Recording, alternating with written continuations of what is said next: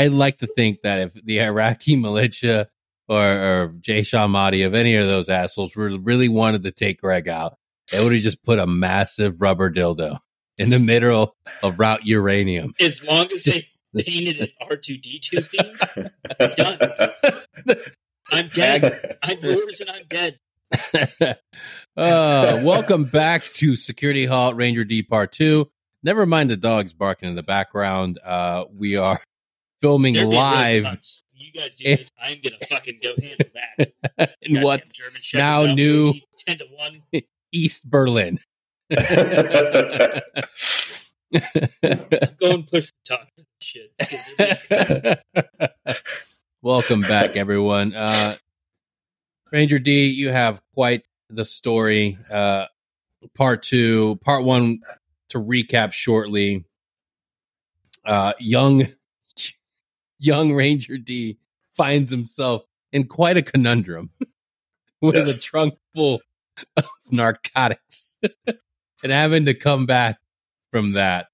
Uh, successfully gets back to his platoon, successfully b- makes it through deployments. Um, you're at Ranger Regiment now. You're an established NCO. And take us from there, good sir. Yeah, so I think where I left off was, uh, you know, the, after the uh, the Korea conundrum, yeah, I was asked to. Uh, they wanted me to come back um, and take a take the platoon, um, but to do that, you know, they wanted me to go spend time. At, it's kind of like SWCT time, right? So mm-hmm. you go spend time as a RAS cadre, and I, I would say uh, my time there was probably the most rewarding. Um, and I might I might have covered that in the last one. Um, and then and then on top of that, I got I got handed the uh, the CST program. So uh, I ran. So the cultural support team members were the females that you know every platoon would have go out with them because uh, I'm not going to go into TTPs, but uh, there's certain things that they can uh, get from people that uh, I would rather not handle.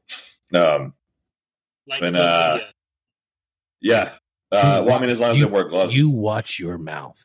Uh, CSTs get shit on a lot, but I have to a say thank you to guys like yourself and the rest of the individuals that worked so damn hard to develop that program and and gave us insanely motivated, dedicated individuals that kicked ass, worked real fucking hard, um, that are often just lampooned and made fun of uh, were whether you were talking about meme accounts making fun of situations. And I get it. Anytime a program like that gets started up from fucking scratch from nothing, you have so many different waves and iterations. But every CST that I worked with was professional, hardworking, and they yeah. wanted to fucking get after it. Um, oh, not going to say uh, any names, uh, but man, it, it's it's such an unsung hero. Like we we say that a lot, we hear it a lot, but no, seriously, um, those gals, uh, just like anybody else, like you can have fucking rock stars and you can have fucking duds, but a lot of the the people I work with were fucking rock stars, and I am grateful to have had them. I'm grateful to have met a lot, and um, I think that the program could have been done better because there's a lot of people that had a passion and heart for what they were doing. And then I find out like, oh no, dude, like once we're done with this, like we go back and then it's back to yeah. like what I was doing before. It's like, so yeah, shout out to all of them. And thank you specifically, Ranger D, for putting in that time and putting in that work and mentoring and developing. It's a hard, hard unsung heroes like you to get it done. Well, um, yeah, I mean, I leave it, I leave it up to the women, man. Um, you know, the, my last, uh, wait a second. Did you say there were women? What? Uh, yeah. What yeah. the? yeah, dude. No. Prettiest dudes yeah. ever.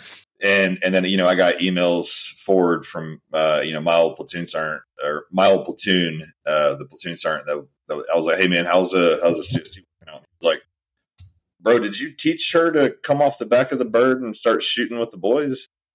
And I was like, well, I mean, I, I taught them all, literally, I ran them through literally all the drills I'd run a, a private through, and she crush it. I'm not.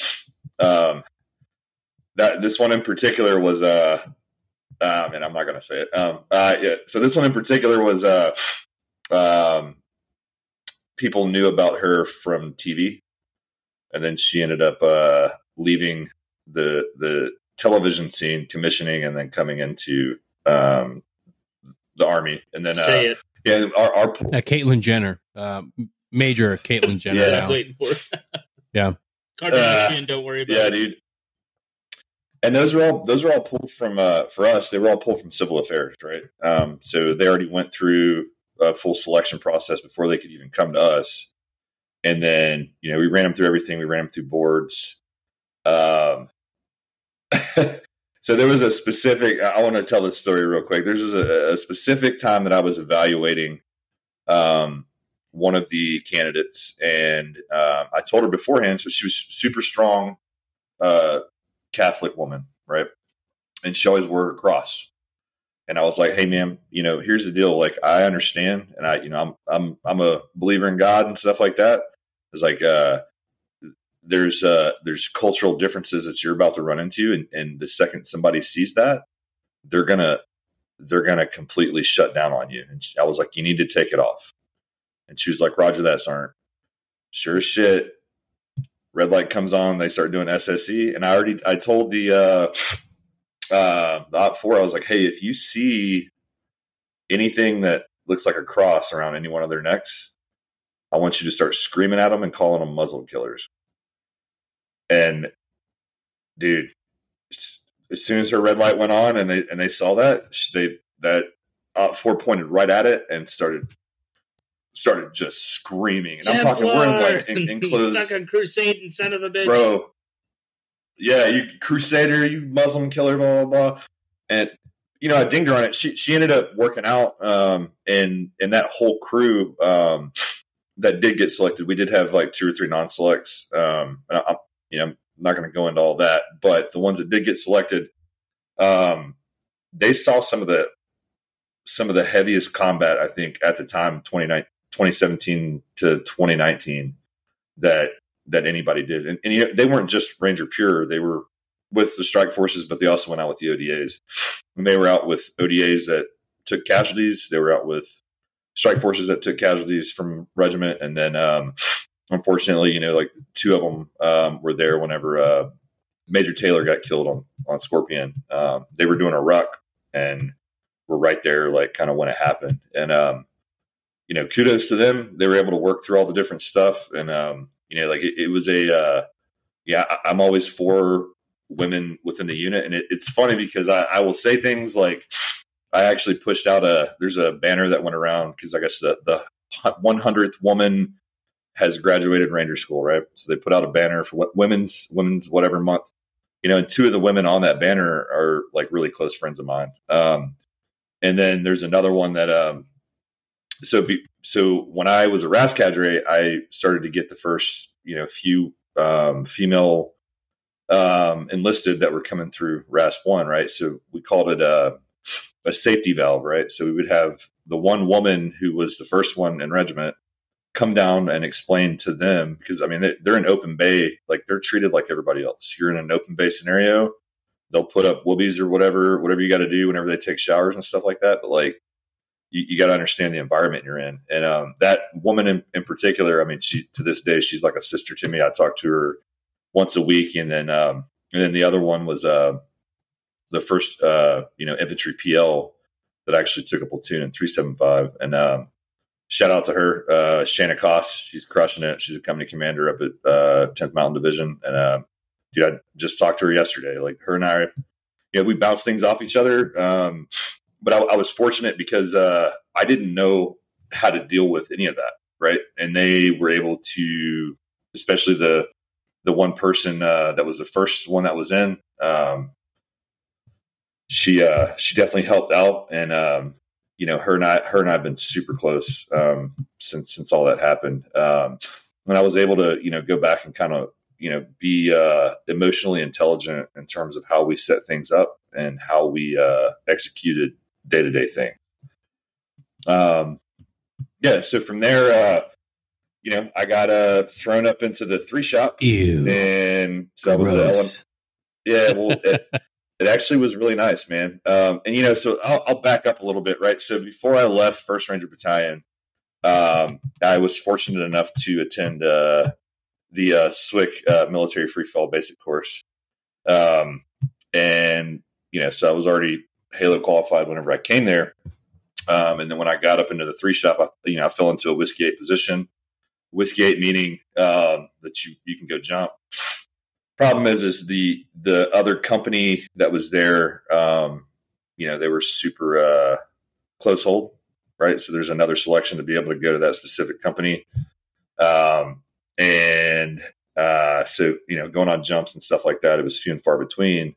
But I was still getting paid, so I still had to jump and uh, there was a whole bunch of instances where they, you know, people tried to kick me off of jumps because I wasn't yeah. on the team or whatever. And I'm like, hey man, like this is an ass and trash pass. Like it doesn't matter. Like whatever. Um, but uh, you know, I got asked to uh, to deploy um, to Kabul as an, an, engagement team deputy director, meaning uh, I would manage um, relationships between uh, everybody, man, between um, Ambassador Bass and his whole crew at the time in Afghanistan, um, the French, uh, the Norwegians. I got, I mean, it was every day suit and tie and a beard, and you just run around and go uh, shake babies and uh, and uh, kiss hands and stuff like that. Um, so yeah, uh, had a really successful first go with that because I was given the latitude to be able to do what I wanted.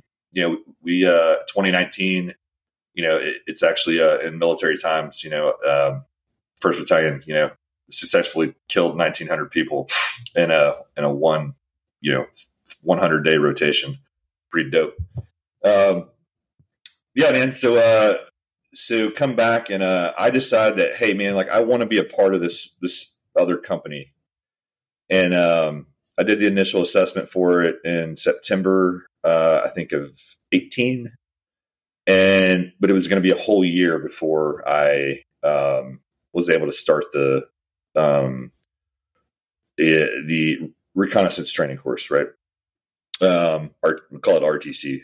Um, so I, you know, I wrote on staff, did all the staff stuff, did uh, our air planning syncs, all this other. I had a really good uh, um, GS civilian counterpart, and we uh, got after a lot of stuff in terms of planning and stuff like that. And then um, yeah, man. So uh, with that, uh, was able to go on a couple jump trips with the teams, and I was basically their uh, like in, in, an ops position for them, right? So I, I would DZSO for them, um, and then uh, you know get to go up and, and, jump eight or nine times a day if, if you know weather dependent and uh, aircraft dependent. Um, so uh, yeah, from there, um, yeah, um, I had guys uh, within that specific company that you know I grew up with. That's a target. um, it, it, it, was really, it, you know, it was really close with right, and um, you know, we talk about you know whenever we were in yeah. Laurel Ridge, we talked about you know our index events and stuff like that. So um, uh, it was we'd already been jumping for two days, and then uh, so the actual teams had you know they validated uh, uh, day into night or night into day. Um, so I was on the first pass for the morning, um, and they were going up, and um, you know we got the call that there was a, a, a collision and a you know jumper off DZ, and um, we had to go find him, and you know uh, three hours later, um, you know one of my very best friends, someone who uh, you know our kids grew up together when I was back at First Battalion. You know, he was a guy that actually the first guy that actually greeted me when I walked into my company. Um, you know, he uh, unfortunately w- was killed in in, a, in, that training accident. And um, so for me, because I was not considered essential for jumping, they asked me to uh, ask me. I say ask. Um, you know, I was kind of ordered to stay next to his body while I was at the morgue for three days before we were able to uh, to to uh, get get him shipped back to uh, to Columbus, and um, you know, um, I thought of it at the time as an honor to be able to do that. Um, yeah, I worked with Fort Huachuca to get his uniform ready and all that stuff, and help put it on his body and stuff like that. Like, uh, what I didn't realize was I was oh yeah. No I was no. Self-inducing trauma. and not not uh and going back and dissecting this a little bit more for people that don't understand like um everything in free fall is inherently everything is dangerous. Um, and when you don't hear that up from or can't, and someone doesn't come up the, on comms after canopy control, canopy checks, you're like instantly your heart starts Right. beating. Um, you don't instantly go to like the smallest issue. Everything always goes to the worst case scenario. No matter who you are, you're you're always fuck Right. what happened. And you know, everybody always says that dive dive stuff is really dangerous, but we lose more guys every year to free fall incidents. And when you throw in equipment, when you throw in nods, when you throw in O2, and you throw in rapid Yep. success and jumps, that's a recipe for even the best guys to have incidents. Um, it's not an easy thing to go there as a team or go there as just you're gonna if you if you're there doing those exercises, you're connected to all those people. You're connected to everybody.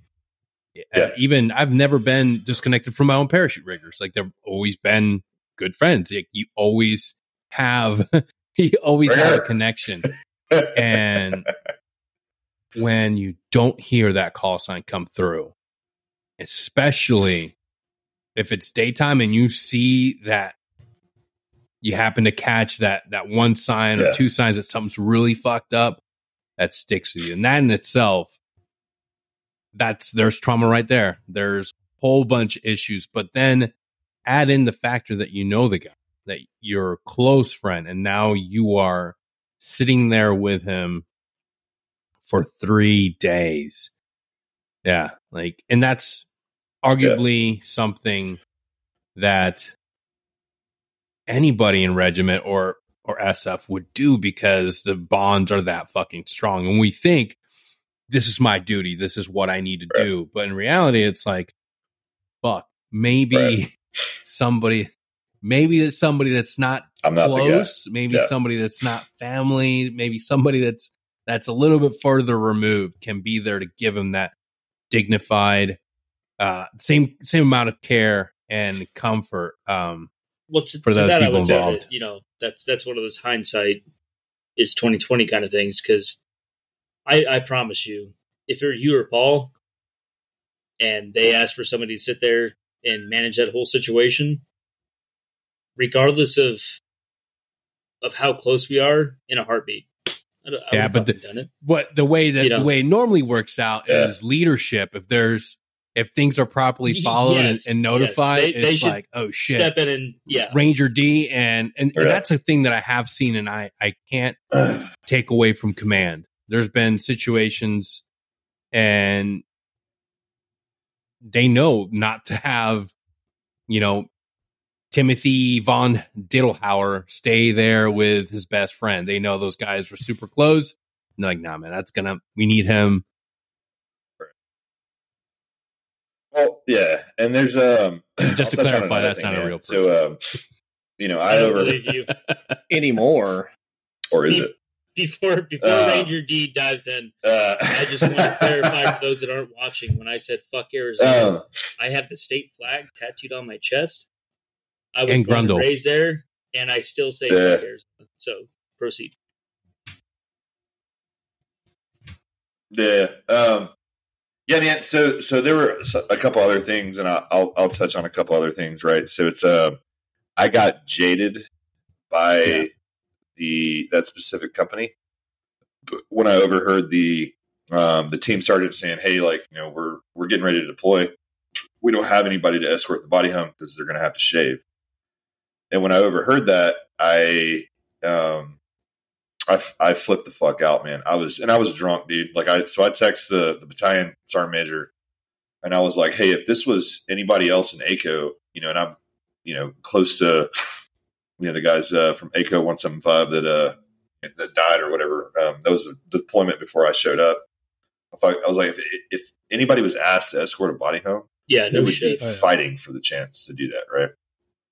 So I I flipped the fuck out on the team sergeant, tried to fight the ops dude, tried to fight one of the other ops dudes in the parking lot of the fucking Hilton, um, Nice. in uh in uh right outside of Tucson.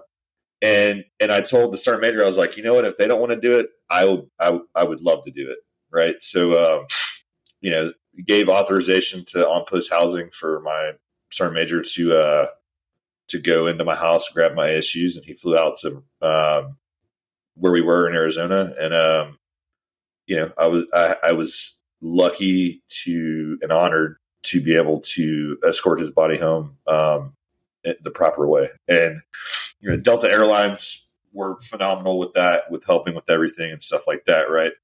Well, so my sergeant major showed up. He was like, I was like, hey man, I, you know, hey, um, it, that same week I found out that my my youngest son in Savannah um, had scoliosis like really bad.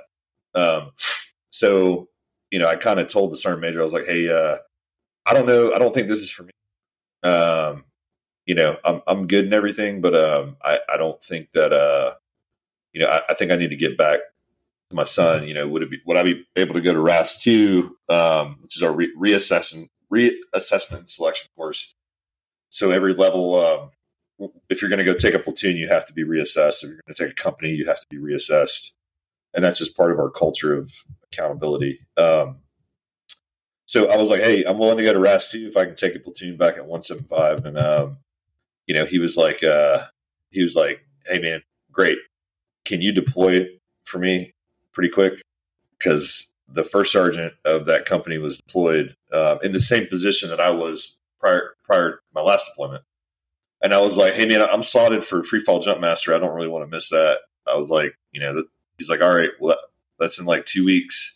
It's like you go crush that, and then I'll give you four days. If you can get on a civilian flight and fly into Kabul you know, so uh, free fall jump master, man. Uh, I was uh, hands down the first person in the history of the Yuma course Cherry to pop a main during JMPI. Um, well, I mean, Rangers lead the way. That's right? valid. Um, so questionable. That's what I always say. Um, yeah, dude. yeah, dude. So I was, you know, dude. I mean, Cab, you've been through it where they have the GoPros and everything and I, you know, I, I, uh, he said I, I gorilla grip when I was doing my, uh, uh, place trace place, whatever, uh, proper pocket two switch ball, whatever it is. Um, when I, I, I remember balls, when you, uh, I pulled, I actually gripped my balls, but proceed with your story. Yeah, yeah, and you and you opened up just like the parachute. When I when I spun him around, so I was, I spun the parachute around. The whole main dumps on the floor, and I was like, and you know how like you call uh, the efficiency. I was like, I, did, I was like, I didn't do that, and I kept going through the, the whole balls sequence, on this and then guy. went to the next jumper. Bro, just kept going. I was like, I didn't. I was like, I didn't do that, and then we went back and reviewed the tape, and I was like, I didn't gorilla. I was like, all right, you know, Damn. whatever, fine. That, that was my. So it took me all three chances. So actually, the class leader, who was a he was a tenth group uh, CRIF guy, and then um, the the only female rigger that we had there, um, and she's actually when you go and look up the JMPI videos, she is the uh, the E five or E six that does. Uh, you, you, can Google her uh, for like JMPI sequence for uh, the USASOC the USASOC course. She's the one who's going through the sequence, right? All three of us. It took all three times, but you know, I ended up getting it on the last one, and then um, you know, uh, you know, started that, growing my beard. While that course is magical. Uh, it's you know, so like low home. threat and easy to learn environment, and they're like, it's it's the opposite of static line. it's the exact opposite. It, bro, static line Jumpmaster. Um, if I could go back, um, I, I would rather go back through dude, Ranger School that. than go through Static Line Jump. Fuck that. I just, I, so um, I tried so dude, hard to go to JM. Yeah, man. Because I didn't want to leave Bragg.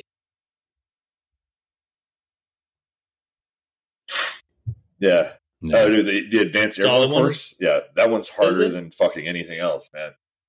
Uh, um, yeah, dude. So, um, so, um, got done with that, successfully graduated, um, barely, and then um, four days later, I was on a an Emirates flight flying into Kabul to go back to do the same thing, and it was super weird because I was yeah. flying civilian.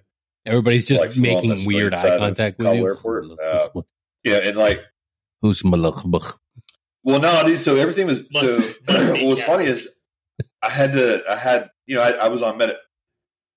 I was on medications, right? Like I prescribed medications, right? So they were. I had a layover in Dubai, and um, I looked at the. You know, I enrolled on the STEP program or whatever for travel, and um, the rule was if you had any medications, it had to be approved by the uh, the mi- the Ministry of Medicine thirty days out. And I'm about to leave tomorrow right? So I was supposed to like lay over in London, fly to Dubai, stay a night, and then fly uh, fly straight into Kabul. So I had to go to my my uh, S four civilian dude, and I was like, "Hey, bro, like I like," and I looked at some of the horror stories. Like, there's like merchant marines, like all these other people that are in jail right now there because they anything more than ibuprofen that's identifiable as ibuprofen, and they will throw you in uh, Dubai, Well, fuck if- me in the ass prison If Fauci was guy, for be months. Um, I was like, hey, yeah, yeah, oh yeah, definitely. Um, yeah, man. So, uh, so he did some S, you know, S four magic, and uh, you know, I got, okay. you know, unfortunately, I had to go to Paris for the day. on, Um, the- on this podcast, we love yeah, dude. So, uh, yeah, I, no, yeah, I, I had already done a, a, a Paris trip the year before. Um, yeah, yeah, man. So I, uh, you know, stayed overnight in Paris, and they upgraded me on my Emirates flight, flying into Dubai. So I had like my own pod, and then like I could push a button and be like Scotch, and they would just bring me Scotch So you went to heaven. or push the button, you know, whatever I needed. They, You went to yeah, heaven. it was awesome. But what's that? Uh, in Arabic, If they yeah, bring scotch on demand, maybe I don't know what that's called. you want it to be. Um, You're muted. It's you keep talking, but I can't hear. Yeah, you. so, uh, no, you're good. You're good. Cab, however, Wait, am I muted? keeps talking. Can't hear shit. Yeah. He's muted. Um, yeah, he is muted. Um, yeah, man. So, uh, so flew in, uh, and then, uh, you know, on that last leg going into Kabul, I had a bunch of contractors with me, and they were like, "Hey, man, do you have a visa?" And I was like, "No." And they were like, "Well, do you have orders?" I was like, "I mean, yeah, I have a visa exemption thing." But they were like, "What passport are you using?" And I'm like, "Well, I have my red, my blue one." Um, so I show up to the the terminal, and well, one the one of the contractors was like, "Hey, man, if any of these dudes start like getting froggy, they're gonna want us to jump on them, right?" So I'm like, I'm scanning them around. I'm like looking around. I'm like, yeah, I'm pretty much. I'm, I'm pretty sure. He pulls out a picture. Like, Wait a second. I Like, know you as I'm well. like- I'm like, hey, yeah, yeah, yeah, yeah, dude. Like it was just super sketch, man. And um, and so I get up to the front desk to make it in, right? And I had so I had my uh my embassy badge with the red stripe. I had um my old expired RS badge and uh my my military ID. you don't you don't listen to any of the rules. You're not supposed to keep any of those visa stuff. exempt, right? well, I no it no it lucked out, right? So I so I show up and I'm like, uh, he was like, you know, where's your papers? And he's smoking a cigarette and shit in the lobby or whatever. Um, so I, I hand over my visa exemption document, right? And he was like, and I'm I'm thinking in my head, this dude can't read, right? Like it doesn't matter, right? So I'm like, uh, I show him my military CAC and it said uniform services, and I wasn't in uni- like I had a beard. I was, you know, looking like uh like one of your people, um, in a suit. And uh and he's like, uniform, you're not in uniform. And I'm like, uh um and then I show him my blue badge and he was like, What is this? And then I show him my RS badge that's expired. And he was like, Oh, RS? And I was like, Yeah, man. RS. And he was like, he just did the little hand wave, like, "Oh, you're good, you're good." Ugh.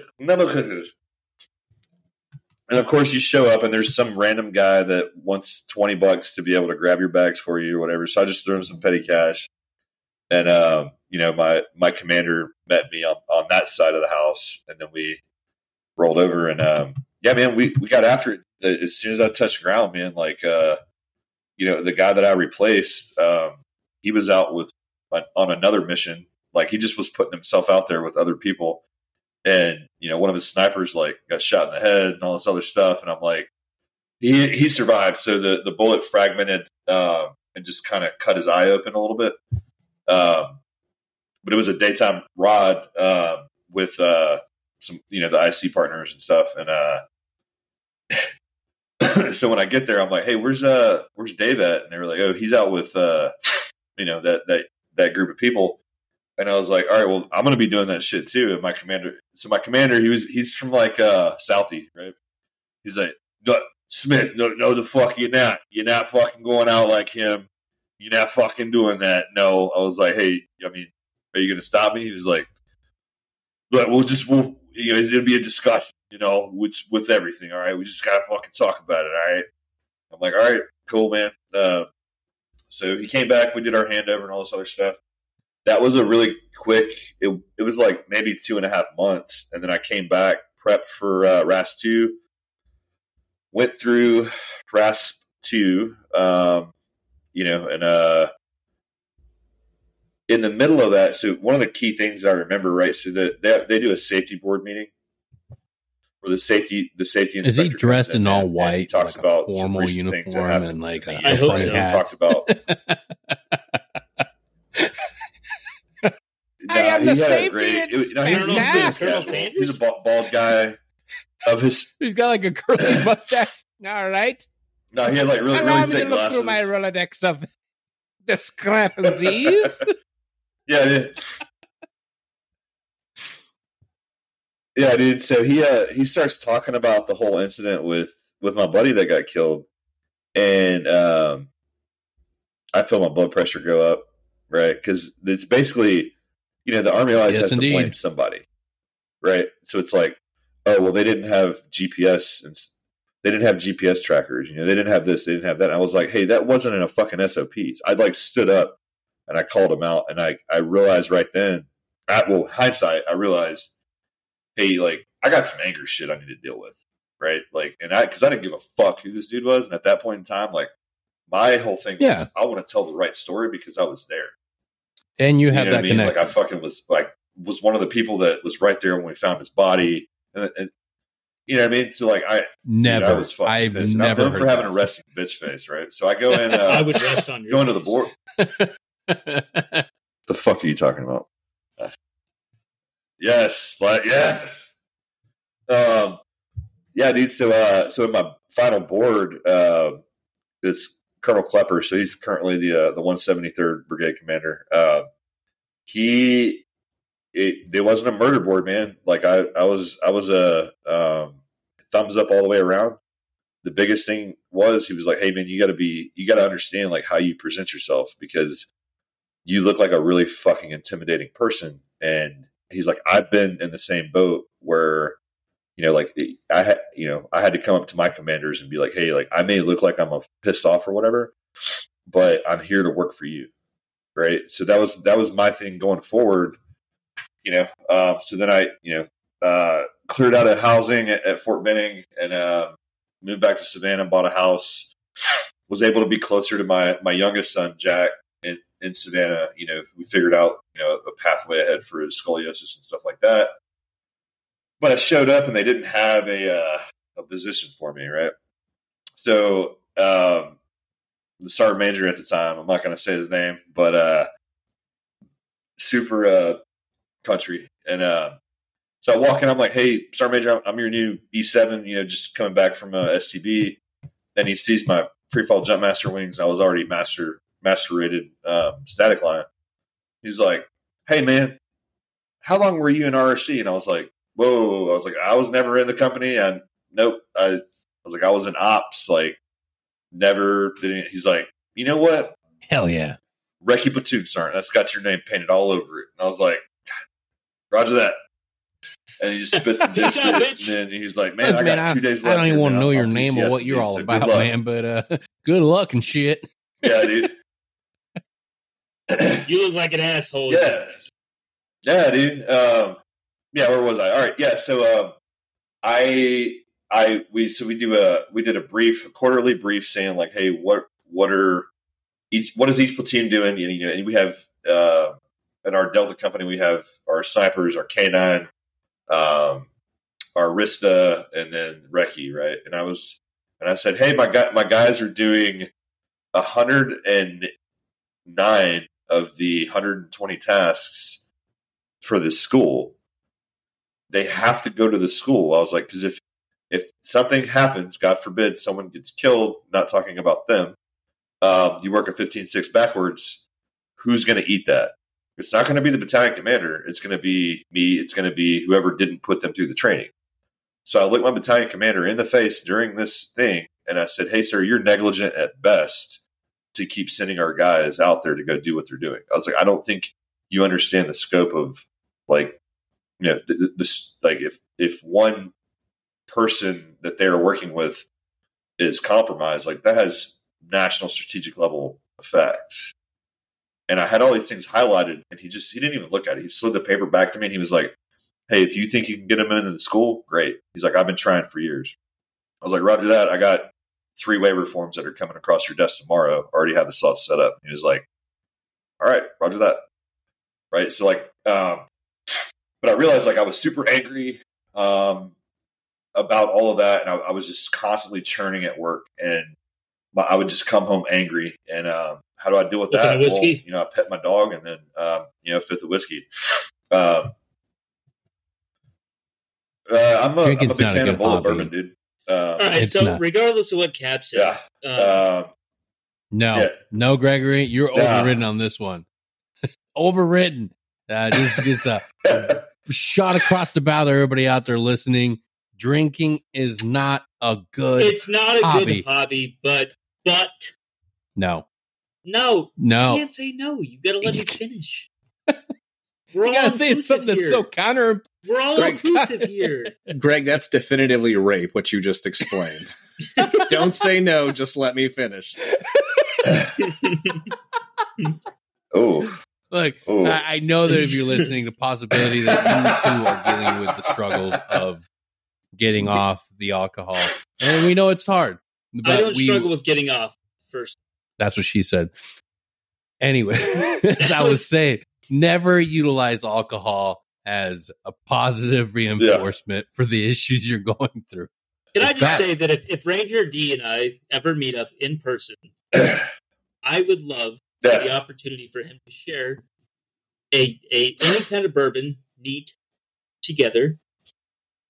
Is that a problem? It's like two crack addicts like getting together to smoke a rock. No. Hold on. Stop. Yeah, I was gonna say let's. Well, we're not gonna fuck after, like, or maybe I don't know. It starts with a soup kitchen. Yeah. fucking Tesla. I mean, dirty back in the boys. Yeah. It starts with all right. This is some good bourbon, but try this vape. Ooh. It's crack.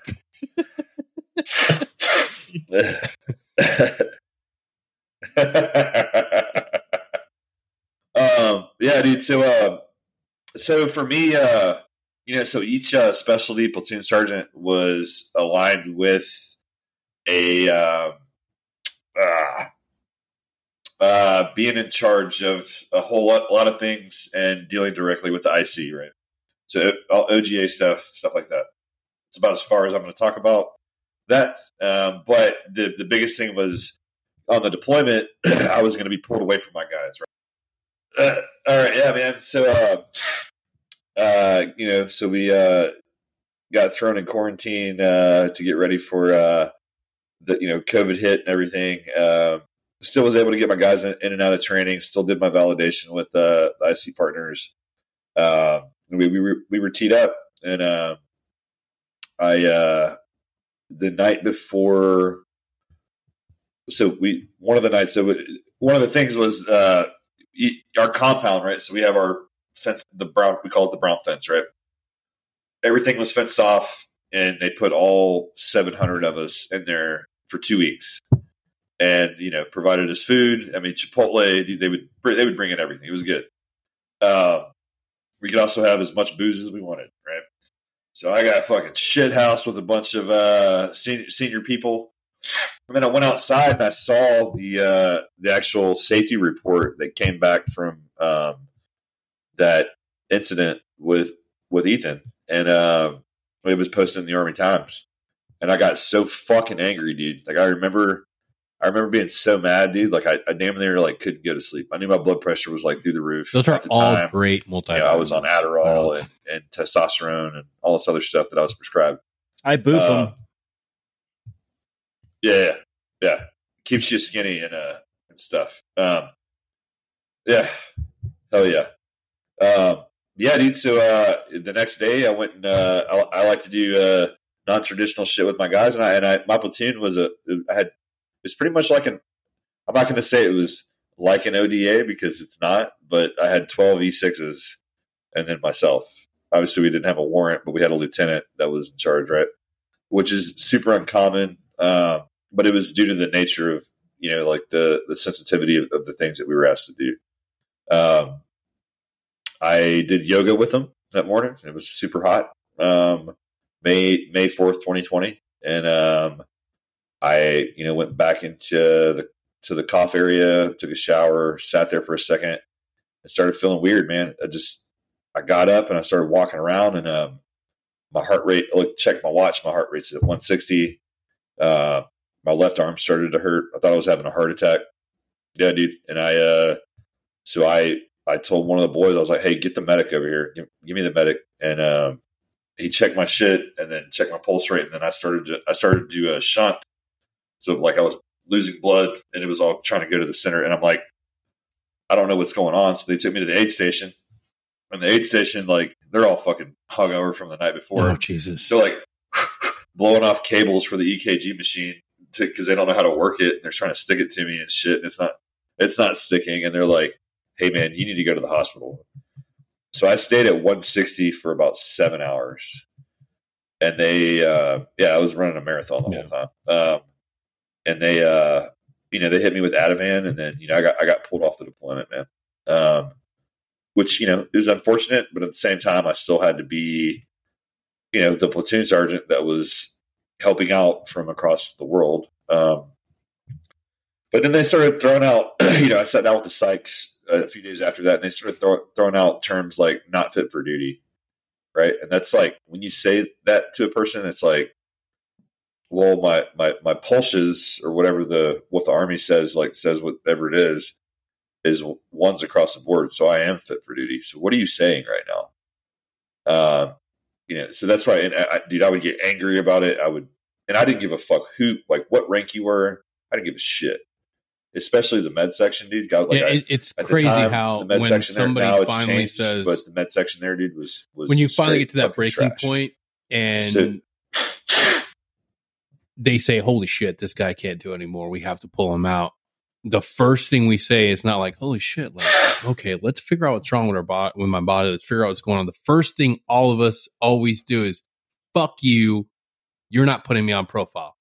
Always, instantly, the very first thing when you can no longer control it, when you can no longer put a Right. mask on it to make it uh, go away, yeah, and somebody's like, "Hey, man, you're off. You're going back on the bench." The first thing we always regret, uh, react Yeah. with is anger and how dare you? How fucking dare you?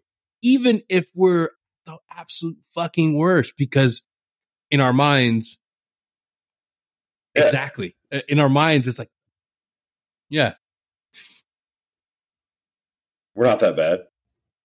You know, no, I, I can handle this. Just give me a day. You know what I mean? Like, you know, right? So, um, still was uh, helping manage the program, but um, you know, started going through cognitive uh, behavioral therapy through my psych. Um, so that was the first start of it, man. And then in October, so that was May. So fast forward to October 2020. You know, got uh, got told. Um, hey man, like you're good. We're gonna give you a platoon. It's gonna be your old platoon. So it was the platoon I grew up in, right? So I was like, that's a once in a lifetime opportunity, right? So I was like, holy shit, I'm gonna go take over two alpha. You gotta be fucking kidding me. Um, and so went right into it, but at the same time, I was still dealing with demons, man. I was still dealing with shit. I was still drinking um, in excess, um, and then um, I decided that the psychological stuff that I was getting from where I was at was not helping. So I reached to an outside source, and I was fully within my my reasoning for doing that, and I, I let my chain of command no. Um, yeah, I was having nightmares. Uh, fucking couldn't concentrate because so the other thing is whenever uh, whenever that incident happened, they took me Oh, off all medication, anything that I had. So no more testosterone, no more Adderall, anything. Right. So the second you take away testosterone from somebody who who has been on it for seven years, um, and and therapeutic dose, like I wasn't getting jacked. Um, it it is a spiral. It is a fuck like it emotions, sex drive, and then because of the sex, the lock, the lack or lack of it, um, you know, it, it then now that's depression, anxiety. It just it's a dude, it's a fucking monster, man. And the dude, uh, so I went to one endocrinologist, uh, civilian guy who's been doing it for 40 years. And he was like, Hey man, like if I try to take you off now, you know, you're, uh, probably not going to be back to normal. What I recommend is you split your dose in half so you're not riding the hill up and down. He's like, it's, then it's just a straight line, right? So I bring that back to the uh, the MD, and he's They're like, the worst. yeah, well, that guy just wants money from the referral, so we're going to send you to a, civi- a military endo. And I'm like, yeah, and well, and I so I go to him, but he's not. Yeah, they're like, yeah, we got a ranger one. He's up at Eisenhower, right? So I take a day and drive up to fucking Augusta, and I explain to him like what the situation is. He's like, he's like, hey man, I need three months of labs that show that like you have low tests. So at month two, when I'm like fucking drinking myself into oblivion every time I come home and like half ass taking care of my dog who's high maintenance. I love you. Um, uh, you know, uh, I finally called him and I was like, Hey man, like I can't keep doing this. Like either, either y'all put me back on what I was prescribed or I'm going to go to the streets and I'm going to go find it. And it's the same. It's the same. It's the same shit. I want to see So, the like, those are mid to your low options, level right? pusher. Like, I mean, they're my selling options, test. but like that's what you Street. can do. I don't Yeah, what's fuck. up, Clearly, man? you have been to El Paso. What you looking for, huh? I, I also want to want to see. Nah, dude, it's a different reasons. it's a that's a conversation for another day. please. Yeah, I got that. Amex? Yeah. um. so they, so they finally put me back on. It, so that civilian, the military endocrinologist, after six months of waiting, literally said the same thing. He was like, "Yeah, he like if he comes off of it, it's gonna fuck him." So put them on, you know, half dose once a week. It's like, and I'm like, holy shit! It's it's almost like the guy who did it for 40 years uh, is on, on par with Yeah. the kid who just got out of fucking college. You know, that's like a 27 year old fucking whatever. It, it's crazy, isn't it?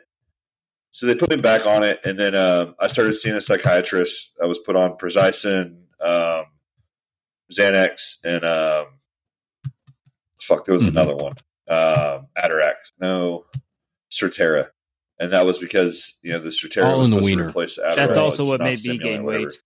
All that shit did was make me gain weight, and like Just I was just like, ah, whatever. Um, but people well, understand yeah, that's a first Never spot, heard of it. man. That's that's uh, why I'm all fat in the now. wiener, dude. Like That's you what, bar- that's you the first walk, spot that a man gains weight, right to his wiener. It's Not Yeah. mine. My my wiener's still shriveled. Yeah, man. So, uh, yeah, so got got cleared. Yeah, only on the side. Just don't don't elaborate. Just let it go. just the uh, just the base, up, so it's Paul. totally useless. Too the big fat huge base. Shut Oh. up, Paul. yeah, man. So, Uh, disgusting. Uh, This is all serious until we got to wieners, and now it's just falling apart. but it's not the good fat that the doctor tells you about. It's the adipose It's the tissue stomach right fat around the that covers base. my wiener. so, so I your have a penis pouch. has a pouch. yeah, You gotta get a special it's not the it's not the avocado for your fat. Penis. That's why they make those new boxers. Our next sponsor is a company called Sheath that has a special department for both your guys. Your dick ends up looking like Wilford Brimley after an all-you-can-eat buffet. Invented by an Iraqi war vet who just fought, felt too hot and sweaty. Diabetes. Ugh. Oh yeah, yeah, yeah. yeah. Did, y'all ever get issued those uh the Kevlar underwear? Oh, dude, those are the worst. The absolute fucking worst. Anyways, uh, yeah, dude. So, uh, so went through the training cycle, man, on all those meds, and then uh, we started pushing all Mhm. the E sixes and E sevens through a program called SPAR. It's like Special Operations uh, Active Recovery or whatever. I ended up going to it after Laurel Ridge. Um, so I did my initial intake, and the MD's like, "Hey, man, I see you're on all this medication. Like, what do you? What's the deal?" And I was like, "Hey, man, you've been taking my labs once a month for six months. Like, you, you knew, you could see that I had these meds. Like, what? What do you mean?"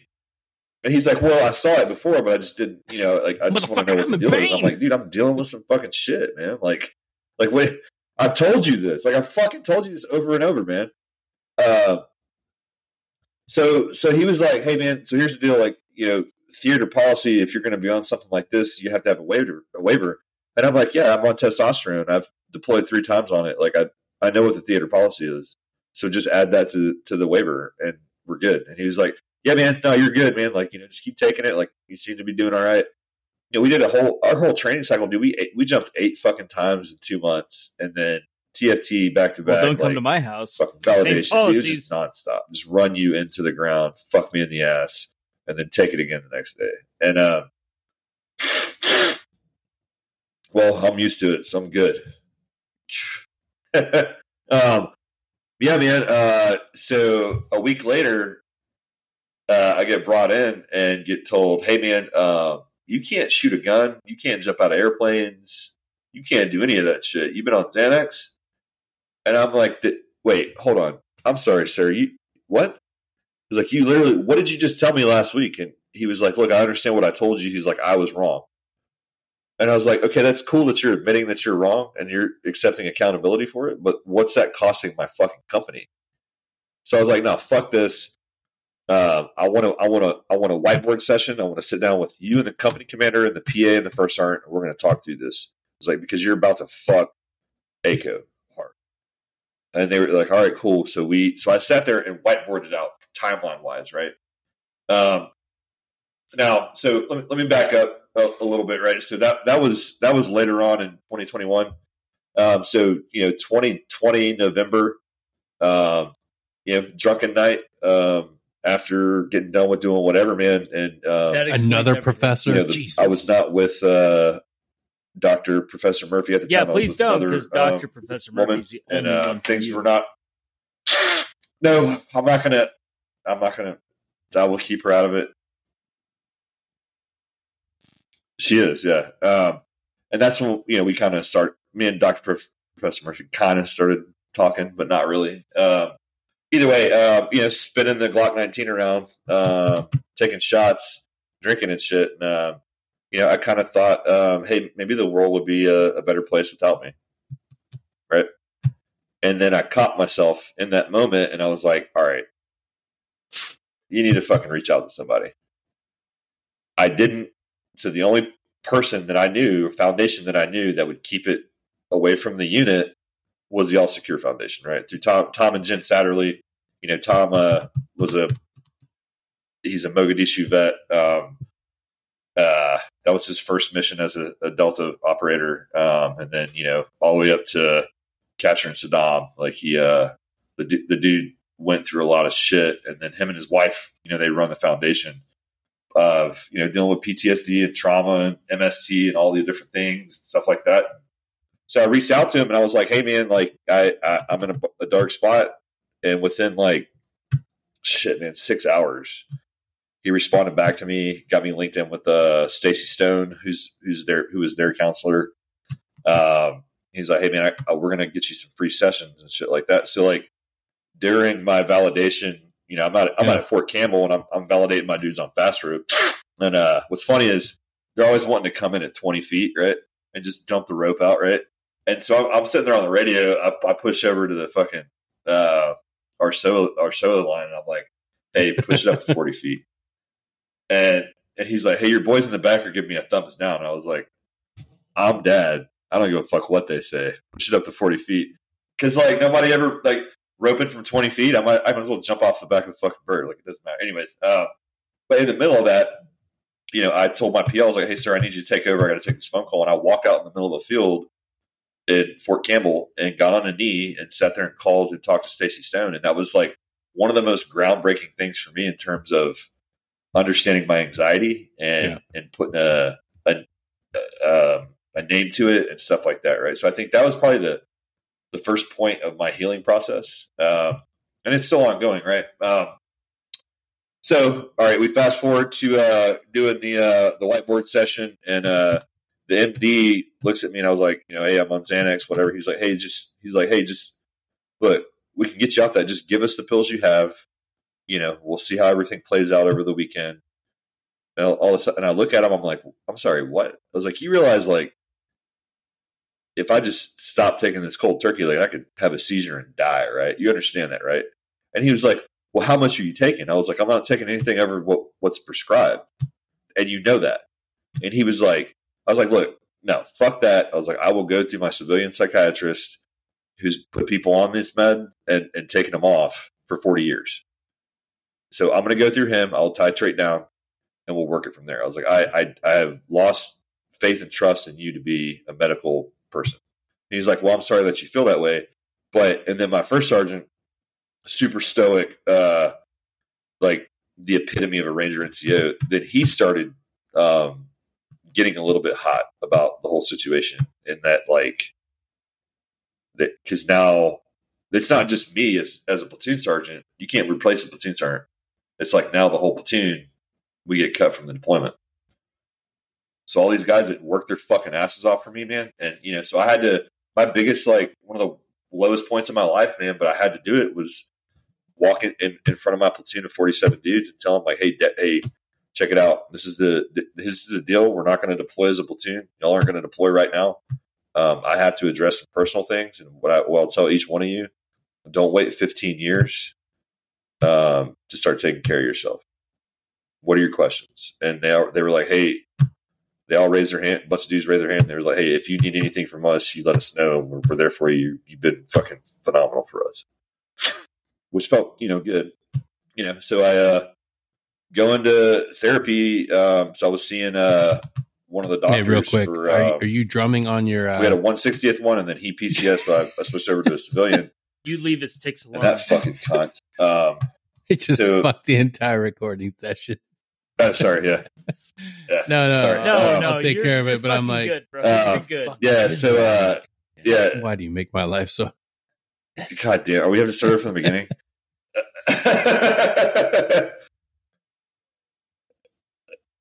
I'm just glad my dog my dog hasn't freaked out yet. Um, yeah, uh, so was going to uh, the psycho the psych, and she was like, I was like, hey, can I see you more than once every two weeks? And she was like, well, you know, I don't know, you know. Um, she's like, I'll think about. it. I was like, look, I just feel like I need to talk to somebody more. She's like, okay, I'll, I'll think about it, but I'll see you again in like two weeks. I'm like, okay, cool. So two weeks later, show up, and I'm like, I'm sucking, man. Like, you know, no medication, no whatever, just drinking myself into oblivion every day. Um, and I asked her again. I was like, hey, like, can I? So, what do you think about seeing me once a week instead of once every other week? And she was like, you know what? I think I'm not giving you what you need. Have you ever thought about going inpatient? And I was like, no, but what does that mean? She was like, yeah, you'd go inpatient, you'd be able to have like intense therapy, blah, blah, blah. You know, there's a place called Laurel Ridge. And I was like, well, I'm, I mean, can you not see me more than once a week? Like, is that the problem? And she was like, I just don't think I'm giving you the care that, that you need right now. And I was like, all right, fuck Poor. Spider. So three days later oh, later. god uh, damn. Give it some bourbon. sorry, It'll there's a be your best friend. It kills bugs. Uh, so three days later, fuck that spider. Um, they don't sell bourbon on Sundays here. Um, yeah, dude. So, uh, yeah, three days later, you saw me stumble into Laurel Ridge. Uh, uh, yeah, man. So, uh, you know, did 26 days there. Um, met all the uh, phenomenal people that you know, we, we've been able to keep this relationship going for a year now, man. And, um, and, uh, you know, when I came back from that, went into spar and, um, so that specific counselor, or uh, therapist was like, Hey, like you're, you know, you're drinking too much and there's, you know, there's drugs involved and shit. She was like, I think you need to go to ASAP, blah, blah, blah. And the thing was, is like, I can always put alcohol down. That's not ever been an issue for me. Um, you know, and I think, uh, you know, the, we tried to re- record some sessions before and I wanted to do this one to make sure that like I recorded it, you know, not drinking. Um, and that's, you know, not an issue for me. Um, and so the thing is, is like, I, you know, I come back and, and her biggest thing is like, well, there wasn't an incident, but you know, you, you need to go to ASAP and go through that therapy. And I was like, you have two teams of doctors from Laurel Ridge, from SPAR, that literally say in their notes, there's no need for alcohol recovery or anything like that. Like he needs to address moral trauma, you know, the trauma that and all this other stuff. So uh, the second session that I had with her, I was like, "Hey, I, I don't, I, I, am going to fire you. I don't, I, I'm not, I'm not dealing with you anymore. Like I'll wait until I get another therapist, right?" And put me in a weird spot because I still needed the the behavioral health stuff because little little do people know is if you go inpatient, you're supposed to be on profile for a year uh, before you can do anything else, right? Um, my chain of command looked out for me in that you know I sat down with my sergeant major and I was like, hey, look, I'm not going to take I, you know, I was offered a company uh, in our the intelligence battalion and all this other stuff. I was like, look, I'm not doing that, man. Like I, am I'm, I'm done doing Ranger stuff. Like I, I had a great time here, gotten everything that I needed, had great leadership, but at the same time, like it's, it's taxing on me. Uh, I would like to go to a place that, you know, I can be closer to my oldest son. I've been out of his life for 10 years, you know, so I got teed up to go to Army, Army Futures Command, which is, you know, downtown Austin, Texas, 7th Street. Um, but with that, they kind of held, held the orders over my head right? And I'm not going to name names or anything like that. Like you know, because um, I, I, still think the commander and sergeant major did it for a good reason. In that um, I'm representing Ranger Regiment wherever I go, right? So if I show up and I'm still fucked up and not you know having issues and stuff like that, they wanted to make sure that I was stable going forward. So I, I don't knock them for that. Um, it just was super. It was super trying on me but maybe that was the tribulation that I needed to go through at that time to be able to get to where I'm at now, right?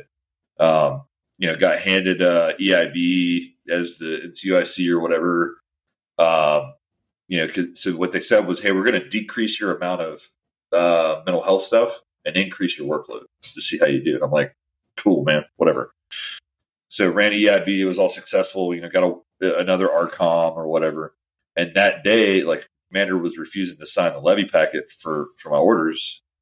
And that day, like he signed them, you know, and I got my orders, and then, um, you know, here I am today. Um, there's still some work I need to do, um, but you know, the new job is it's super weird, man. Um, I there's nothing but general officers in my office. Um, you know, I work. My supervisor's a a GS 14. My Padres a, four, uh, or uh, 13.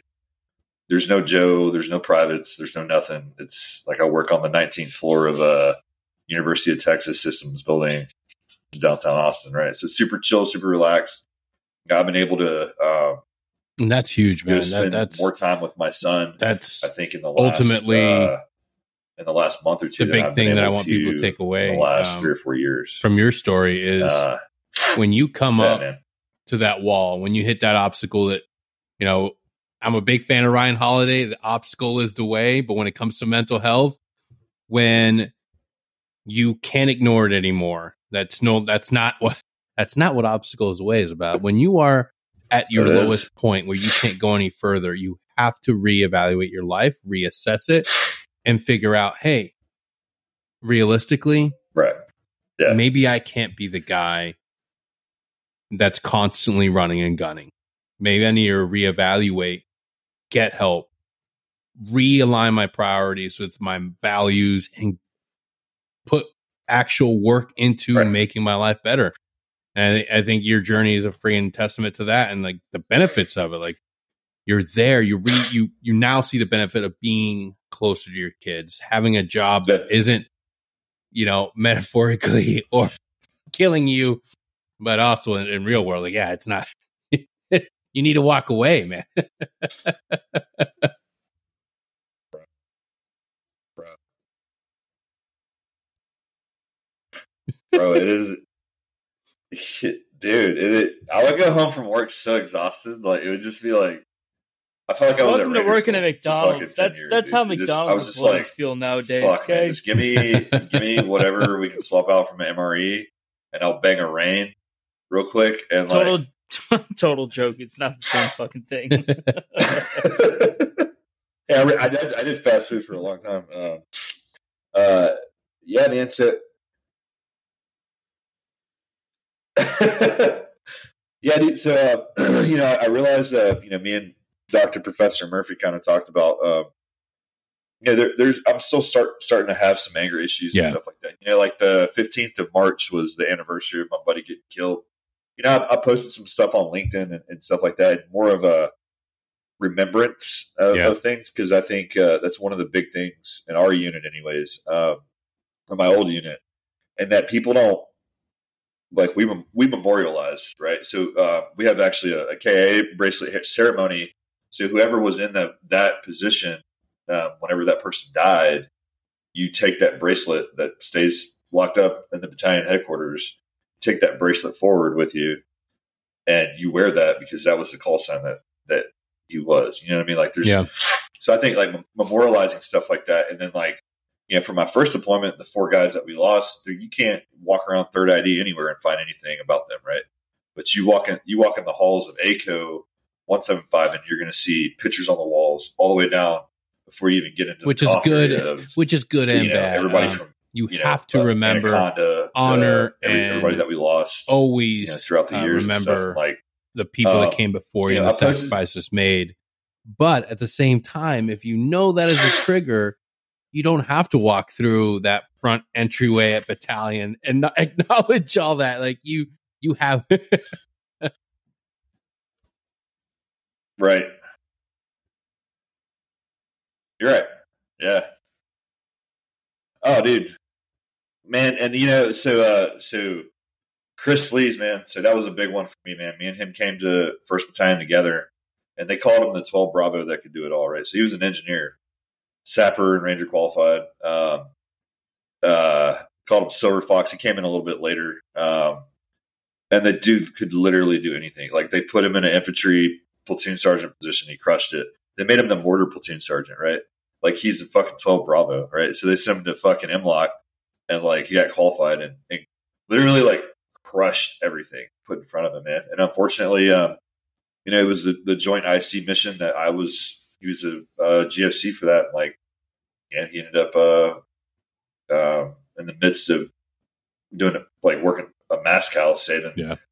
fuck, I don't know how many indig and whatever, whoever else he saved. Like, he ended up getting killed, man. And like, know, this last week was like a honoring a Medal of Honor recipients, man. Like, that was a, that was a big one for me, man. Like him and I, we uh that was when I was in purgatory for uh for the whole investigation thing. I was up in the three shop and him and I were side by side every day, man. Like I got a bunch of funny stories about him and I almost fucking shit up um accidentally. But um yeah, man, um you know, for me it's uh you know, I- I've uh you know, Jen- my Jennifer um you know kind of noted that, you know, I haven't I haven't been seeing a therapist. I haven't been able to, right? So I um, because I was scared that if I was to ask for more help, then that would delay my PCS. Right?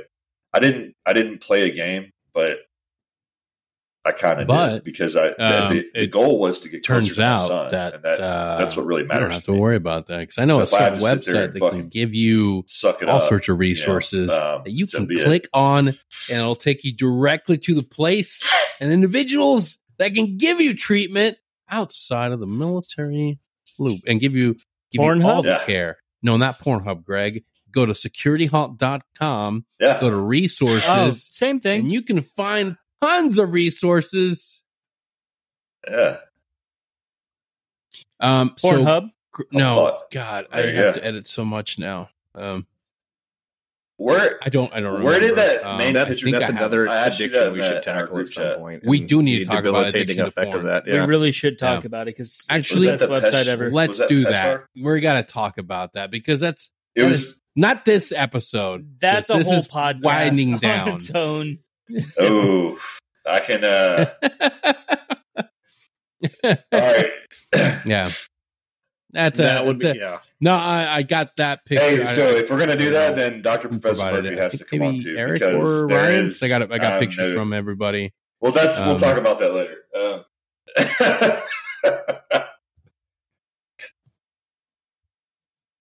It's Idaho. It's Yeah.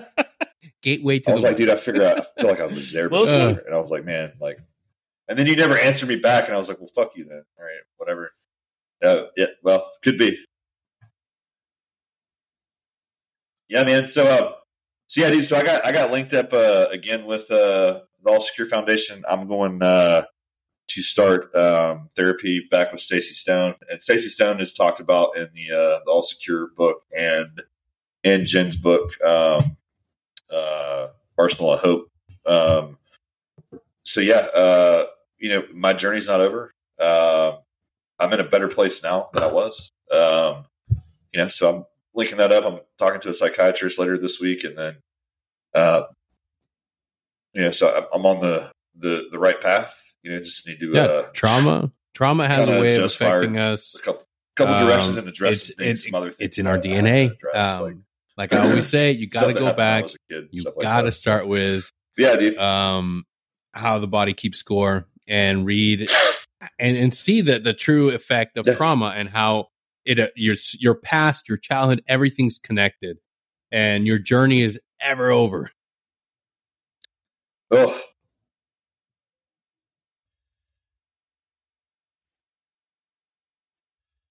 Dude, that that book, that book, that book was life changing for me, man. Like that's what I think.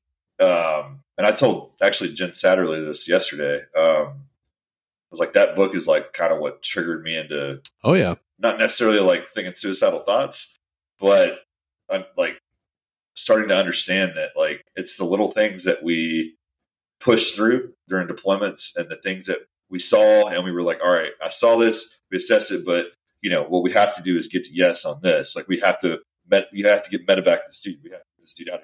It doesn't matter that you know we have to do a cry. He's fucking. You know we have to stop his bleeding. Fucking because he's double amputee.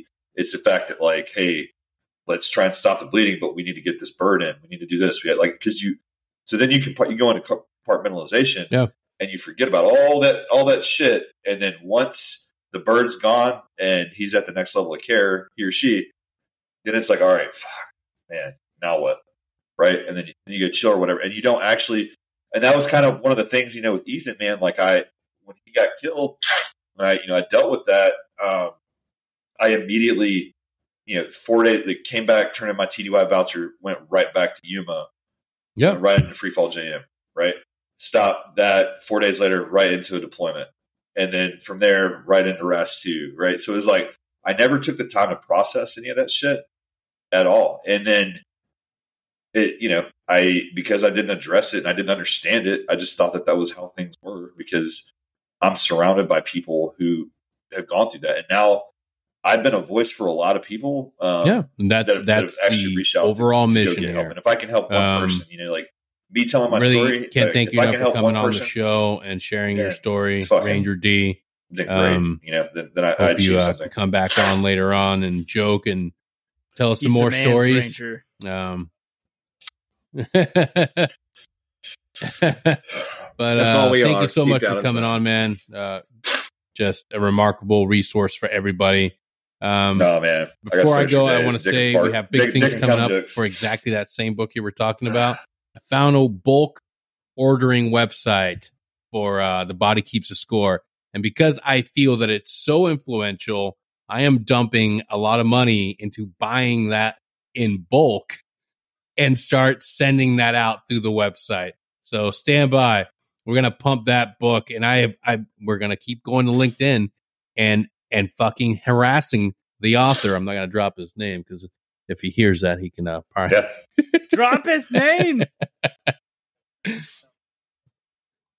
Oh, because I just started LinkedIn. I just started it. Um, I didn't have LinkedIn until I went to the star Hey, so how is it that yeah, how is it that we just now Yeah, no, became I friends on literally- today? uh, I I owe it to uh, Irv Thompson in his book Mission Transition. I was like, I owe it to I was like, what the all fuck? the where, where has Denny been this whole time? uh, God, I forget the name of the. Nah, yeah, well, that's the problem. I can't remember things, but um, vocational Yeah. therapy. I owe it to all those counselors and people invested the time to show me that if you look TBI. into LinkedIn and start talking to people there, you can build a network and get yourself Yes. set up for your next Yes. chapter, for your next endeavor. It's yeah, it's social Yeah. media, but it's social media with a purpose. It's getting you connected with people that not only want to help you achieve more, but want Yeah. to get you into those hard to, to find jobs that we know we want to do, but we don't know exactly what they are. We didn't. yeah, I, I always thought You that make me want to jump back onto LinkedIn. you have to. You have to realize that Nah. you have Yeah. options available. You don't have to contract. You don't have to go do a federal job if you don't want to. And there are millions of people, millions of organizations that want you to succeed. But I'm going to shut my mouth so we can talk about it more on- on the next episode. But uh, so with that being said, Gatorade bottle that thing, man. Pitch sure didn't happen. thank you so much for joining us on this uh, part man. two conclusion. Yeah. of Ranger dude, I gotta D's really tales and good deeds. so, To everybody out there, have a great day, and uh, we'll see you next time. uh, Goodbye. Love you. Bye. Peace. Ooh,